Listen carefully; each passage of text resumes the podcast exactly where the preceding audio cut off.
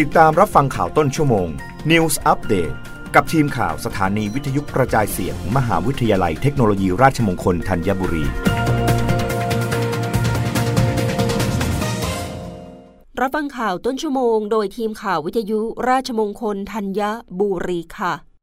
รัฐบาลเผย BOI อนุมัติกิจการผลิตรถยนต์ไฟฟ้าแล้ว 26 โครงการ ด้าน Amazon.com ลงทุนในไทย เตรียมบริการ Data Center ปี 2567 นายอนุชาบุรพชัยศรี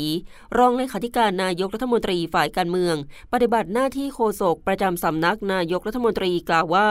นักลงทุนทั้งไทยและต่างประเทศมีความเชื่อมั่น เดินหน้าขยายการลงทุนในไทยอย่างต่อเนื่อง ในขณะที่รัฐบาลเร่งสร้างโครงสร้างพื้นฐานอย่างรอบด้าน รองรับการลงทุนใหม่ ๆ ในอนาคต ซึ่งพลเอกประยุทธ์จันโอชา นายกรัฐมนตรี และรัฐมนตรีว่าการกระทรวงกลาโหม ได้วางแนวทางและแผนงาน เพื่อต่อยอดขับเคลื่อนประเทศไทยให้ก้าวไปข้างหน้า ตามหลักการทำให้สำเร็จ เพื่อความพร้อมในการรองรับการเป็นฐานและศูนย์กลางการค้าการลงทุนและการผลิตในภูมิภาคอย่างยั่งยืน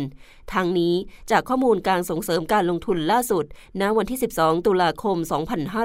2565 คณะกรรมการส่งเสริมการลงทุนหรือ BOI ได้อนุมัติให้การส่งเสริมในกิจการผลิตรถไฟฟ้ารวมทั้งสิ้น 26 โครงการจาก 17 บริษัท มูลค่าเงินลงทุน ไม่รวมค่าที่ดินและเงินทุนหมุนเวียน รวม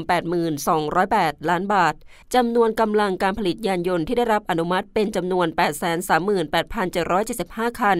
BOI ได้ออกบัตรส่งเสริมแล้วจำนวน 16 โครงการ และแบรนด์ที่ผลิตเชิงพาณิชย์แล้ว 11 แบรนด์ นอกจากนี้ กรมสรรพสานมิตรได้ลงนามข้อตกลงตามมาตรการสนับสนุนการใช้รถไฟฟ้าระหว่างกรมสรรพสานมิตร กับผู้ประกอบการอุตสาหกรรม และผู้นำเข้ายานยนต์ไฟฟ้าแล้วรวม 10 ราย ข้อมูลณวันที่ 27 ตุลาคม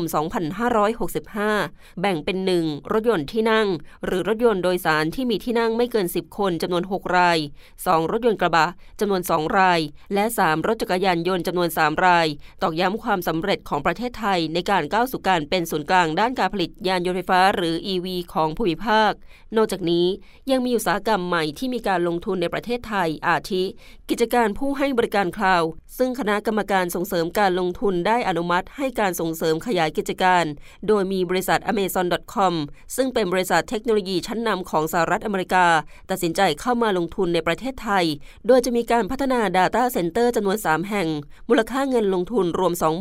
24,810 ล้านบาท ซึ่งมีแผนจะเริ่มให้บริการได้ประมาณเดือนสิงงหาคม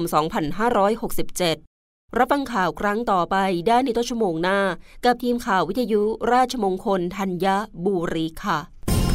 รับฟังข่าวต้นชั่วโมง News อัปเดตครั้งต่อไป กับทีมข่าวสถานีวิทยุกระจายเสียง มหาวิทยาลัยเทคโนโลยีราชมงคลธัญบุรี